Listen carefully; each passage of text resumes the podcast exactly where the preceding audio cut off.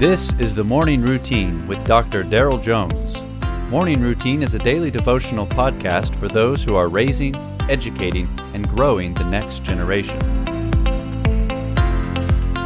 This is October the 27th. You're listening to the Morning Routine, and you are, well, come on. I mean, you know who you are. I mean, you, you are a pretty big deal for sure.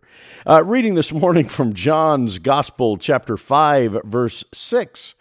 When Jesus saw him lying there and knew that he had already been there a long time, he said to him, Do you want to be healed? The sick man answered him, Sir, I have no one to put me into the pool when the water is stirred up, and while I'm going, another steps down before me. Jesus said to him, Get up, take up your bed, and walk. And at once the man was healed, and he took up his bed and walked. Some people can never get a break, or so it would seem at the beginning of the man's story in today's text. This man never won and consequently was never the first to be healed. It's encouraging to me that in this passage, Jesus didn't come and speak first to the winner who had just been healed. He speaks first to this man. And don't you wonder, after so many years of never getting to the water, what effect did that have on this man's psyche?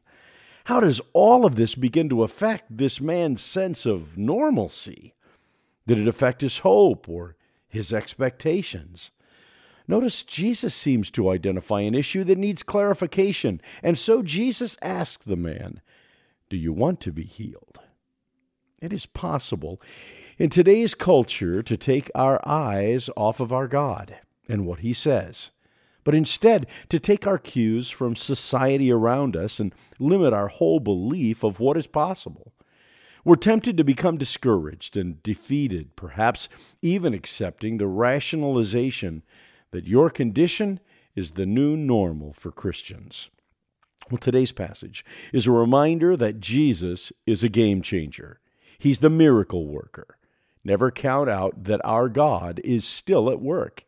He has a plan for his children. He said that he is building his church and that the gates of hell will not prevail against that church. Never grow tired, hopeless, or complacent.